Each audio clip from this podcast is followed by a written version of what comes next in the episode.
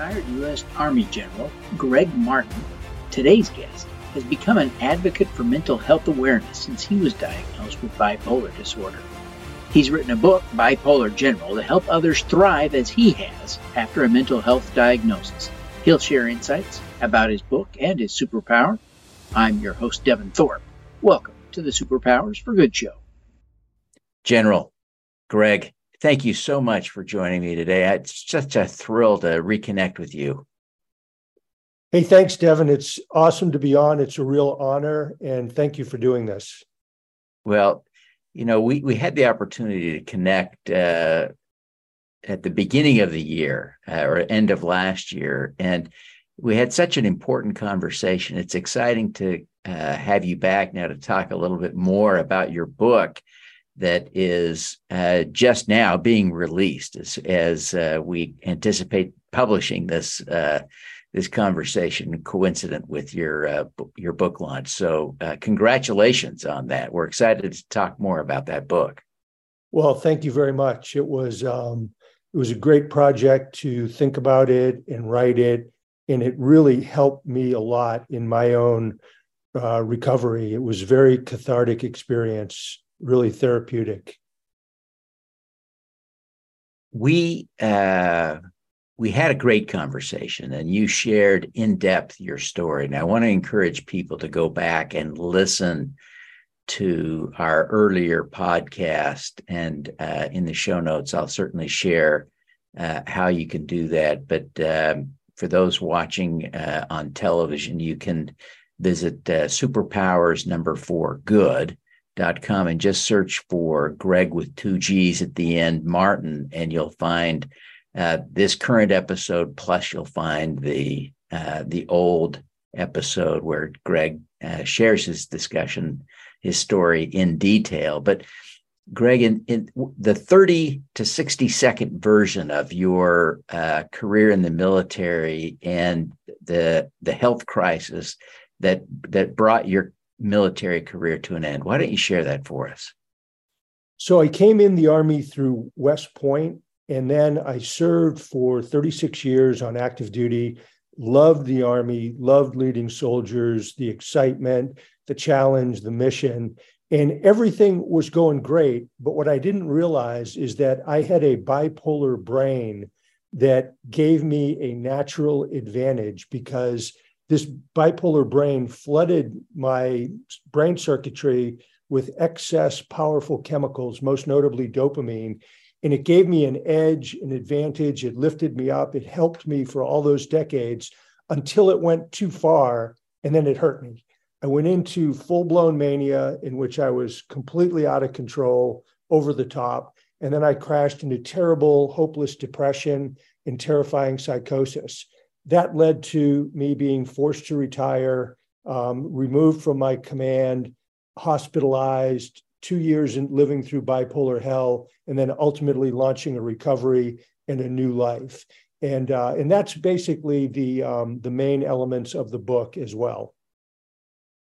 Well, it, it is a, a powerful story, and uh, I, I love I, I love that you have found such a uh, a successful, compelling uh, retirement activity, uh, helping people in a direct, uh, actionable way with your book and, and the discussions you have. You travel around, you speak to people, you you write regularly for Psychology Today, and and, and you really just kind of made it your mission and purpose uh, to help other people, uh, many of whom, all of us, struggle uh, either with our own mental health or or someone very close to us does. And and some of us are in the world of both. And uh, so it's, your work is incredibly important. Uh, let's talk a little bit about your book. Give us, give us an overview of your book. Well, the book can be described at once as shocking, inspirational, terrifying, and educational. It traces my life of service and success as an Army officer into my bipolar crisis in the after the Iraq War, the onset during Iraq, and then for the next twelve, thirteen years. Then it from this crisis, it, it covers my grueling recovery back to health, and then the, finally the construction of a new life of meaning and purpose and happiness. So that is the main pieces of the book. And there's lots of detail and rich explanation and uh, lessons learned and um, ways people can learn from this. So it, it's good uh, for people who are, uh, you know, not just military and veterans, but mental health professionals, people with mental health challenges, as well as their families, the general population, because virtually one hundred percent of the global population is somehow either afflicted or affected by mental illness. So it's really a valuable book for everybody that could, um, you know, help alleviate the stigma, help promote healing, and help save lives. Yeah, it, it no question, it, it can do all of those things. And there's no question that for some of us with mental illness, uh, that lives hang in the balance. And so this is really important life-saving work that you're doing. Uh, I think in your book, you include your five Ps. We talked a little bit about the five Ps in our last conversation. Um, as I recall, the five Ps are people, place, purpose, per- per- perseverance, and presence. Um, P's are tough on a podcast, ironically, but they're great words, great words. As um, as you think about these, uh, I, I think there's some evidence that purpose is especially important in your process that you talk about in this healing uh, process, but it's also important to our audience. I wonder if you just talk a little bit about the role that purpose plays for you and in the book. Yes, purpose is absolutely critical for having a happy, healthy, successful life. Um, as an Army officer, the first thing you ask when you go into an organization is, what's the mission? You know, you have to have a mission, something to focus on, to animate our our our um, our lives, to focus energy, et cetera. So coming up, once I began my road to recovery seven years ago uh, and moved to Florida, my big question was, what is my mission? What is my purpose? And I played around with that for a couple of years and talked to different mentors and read a lot of literature on, on this subject and looked to spiritual materials as well. And then finally, after a couple of years, it came to me that my mission was staring me right in the face, and it was contained inside my brain, which was sharing my bipolar story to help stop the stigma, promote healing, and save lives. I mean, that is a mission that is important. It's larger than myself. It serves others. It's something that I have, you know, tremendous lived experience and knowledge of because, you know, I've undergone bipolar crisis. I've pulled through the worst of it. And now I'm managing this chronic disease so that I can live a happy, healthy, successful, purposeful life. So it came to me and I said, that's it. That is my purpose. And you know, I said, first thing I'm going to do is start telling the story. So, you know, I sat down and took about a year to write the manuscript, which became the book. I started doing podcasts, interviews, talks, and I started small with, you know, Rotary clubs, church groups, church retreats, um, little organizations. And now it's to the point where I'm talking with Fortune five hundred companies, the entire Department of the Navy, Um, you know, very prestigious medical associations, et cetera. But that is my uh, my purpose. It, it's uh, it's it's what I just described, and it's really giving me um, drive and motivation and inspiration for living my own life and working with others. How would you coach someone who's been through something like you have to find their purpose. It, their purpose isn't yours. How do they find their own? I would tell people, in fact, I've had a number of people ask me about this. Uh, first is do some deep reflection on who you are, what happened to you, what your experiences were, and what you think about them and feel about them, and, and write these feelings down. Um, and then, you know, I would encourage people to say, how can I use my experiences, the good, the bad, and the ugly, to uh, contribute to society, to help other people, to help them better deal with problems and challenges they may be having. And then I would say, okay, here are some ways I can do it. What am I passionate about? What do I, what really turns me on and makes me happy? What activities? And, and then what am I good at? So that's kind of the, the sequence that I followed. And, um, you know, helping other people has always been a key tenet of my life, you know, especially as an Army officer. Um, I love communicating. I love speaking. And I've grown to really enjoy writing. But the speaking part comes very naturally, and it seems to work well. People seem to respond to, you know, my messages and my stories. So I kind of focused in on that. And there's another piece to the speaking, which I call conferring. And, um, you know, like just getting together with a group of people on Zoom or in person and just talking about issues, problems, how to solve them, what we can do to make things better. So that's what I really have done myself. And it's what I coach other people, a, a process, a way to think about developing their own purpose. Excellent. Excellent. Well, uh, Gregg, we're going to just pause for a minute uh, for the benefit of our television audience. We're going to run a little commercial, and then we're going to come back and talk about your superpower. Don't miss the opportunity to hear from crowdfunding luminary Sherwood Neiss of Crowdfund Capital Advisors at the next Supercrowd Hour webinar on October eighteenth at one Eastern. Woody will share the implications of reaching the two billion dollars funding milestone in the regulation crowdfunding market. Register today at the supercrowd dot com. Want to learn from the world's great changemakers? Find your superpower.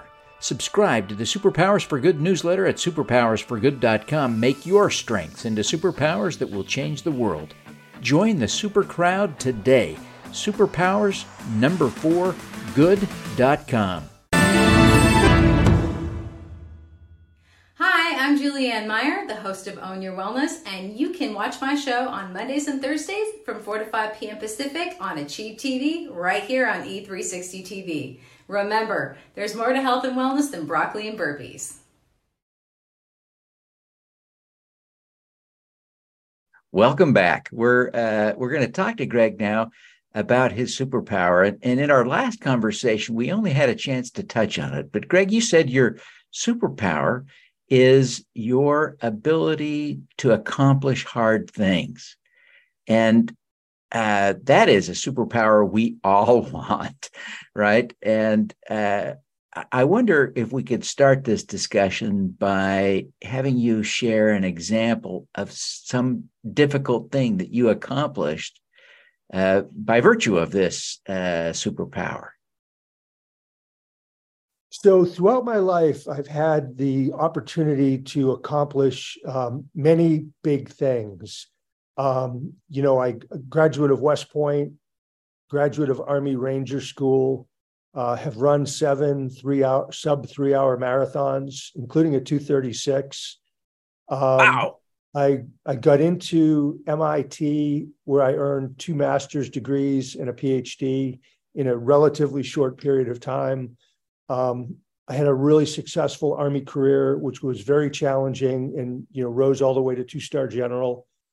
Uh, I've been married for forty years, have three terrific sons, a grandson, and so I've been able to do a lot of things. And I do have innate God-given talents, but a big part of this superpower is having a bipolar brain, which has pumped and uh, injected and flooded with my brain over the years with excess biochemicals, principally dopamine. And what that has done is taken whatever talents I have and amplified them. It's so it's given me extra energy, drive, enthusiasm, creativity, problem-solving abilities, um, extra charged up personality that enables me to lead others and get along really well with people. And so I would say that has been my primary superpower. And I've had a biochemical advantage with my bipolar brain. Yeah, that, that's uh, that's fascinating. And, and part of what's fascinating about that is there are things, healthy things, that all of us can do to enhance our mood. And part of what you're talking about is that the, the chemicals gave you uh, self-confidence. Mm-hmm. But there are other ways to develop self-confidence. How would you, let, let's talk about this a little bit. How would you coach people to replicate as best they can in healthy ways that sense of ability, that self-confidence, the enthusiasm, uh, all of those things that came together to allow you to accomplish great things? How would you encourage people to replicate that in healthy ways? So the best way to explain that was with bipolar disorder, you have low-level mania, which is very performance-enhancing, makes you feel great. Uh, but then you go up into you know high-level mania, which can become destructive and counterproductive. But then you fall into depression. And when you're in depression, it's the opposite of mania, and you feel terrible. You lose confidence. You're tired. You're indecisive. You don't want to be around people. So to answer that question, I go back to when I was in a period of depression, which I had many with my bipolar life. Um, here's the things that I would do to help lift me up. Number one, I would tell myself, hey, this is just a temporary condition. I'm really strong, confident, smart. I can do great things. And I would do positive self-talk for myself. Um, I would try to exercise vigorously, like do, you know, lots of push-ups and pull-ups and, you know, lift weights, something to really rev myself up. Or I'd go out and I'd go on a really hard run and do some wind sprints or run up hills. And, uh, and, and again, trying to get the chemicals in the blood really going in my brain. And then I'd go to spiritual things, and this is kind of an aggressive spiritual thing. But I, but I, um, over the years, I had memorized lots of Bible verses, and I focused on the really powerful ones that in a, and there's you know hundreds of them in the Bible that tell you you can do this. Trust in God. You can, you know, you rely on God. You can accomplish every anything. Don't be fearful. You know, be strong. Be courageous. And so I had about a dozen of those verses memorized, and I would repeat them over and over and over in my head to lift my spirit up and make me feel um, more confident, more powerful, better, so I could, you know, go do the things that I had to do. Um, those are some of the main ones that I would do, but I would try to hit, you know, mind, body, spirit, to try to rev myself up and elevate myself to go back in there and, and do a, a better job. Those are really profound insights. And, and, and as I hear what you're saying, it seems to me that those are all replicable, right? Those are all things that people in whatever situation can do, right? Uh, we can all uh, do positive self-talk. We can all exercise more and more vigorously. We can all uh, look for spiritual inspiration to guide us. And and I, and I think you'd probably agree that those that find themselves not believing in in in the divine could still find ways for finding inspirational messages, right, that others uh, profound thinkers have thought that they could reflect on that would uh, have a similar effect. Um, really, really important messaging. As you think about these uh, three things uh, that, you know, trying to think about mind, body, and, and you know, uh, the spirit, uh, how would you um, rate, rank them in priority? Oh, that is, that is a great question. Um, I would say they're all very important, but at different points in my life with different degrees of depression and challenge, some seem to lift me more than others. Um, like, for example, I think when I'm in a um, an office type job, the physical stuff maybe elevates me more. It's, it's more important because I'm in a more sedentary environment.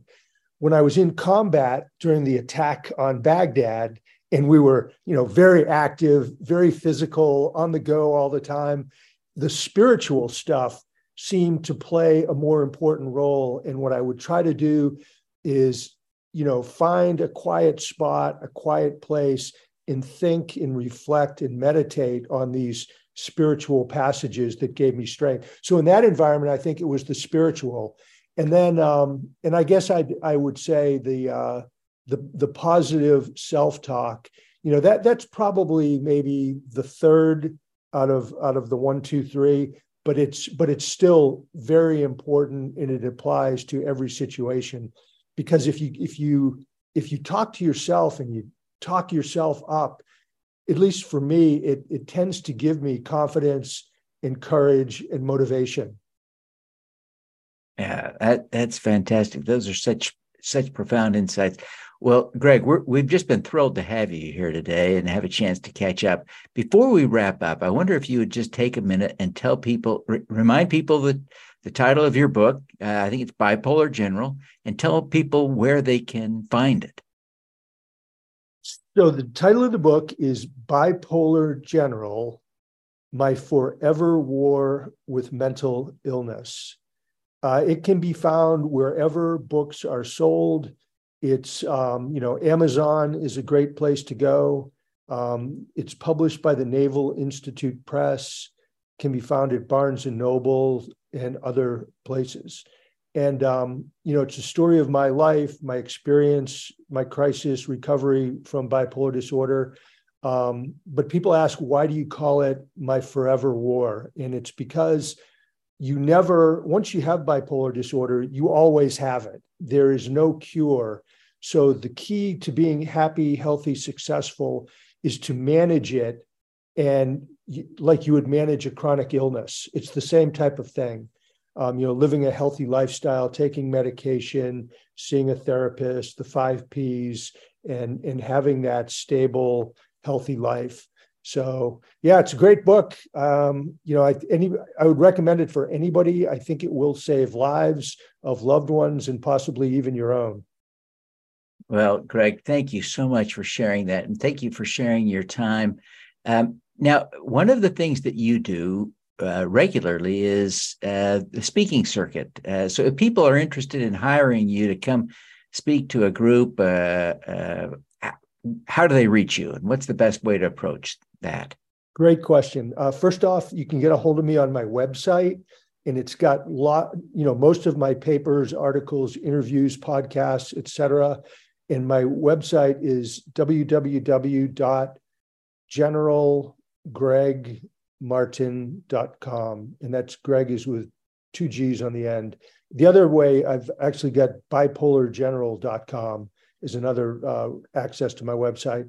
And uh, and feel free to send me an email directly, uh, greg martin seventy nine at gmail dot com. And that's G R E G G M A R T I N. But feel free to send me an email, you know, if you want to develop a conversation or questions, comments, or just, you know, want to talk. I'd be happy to do that as well.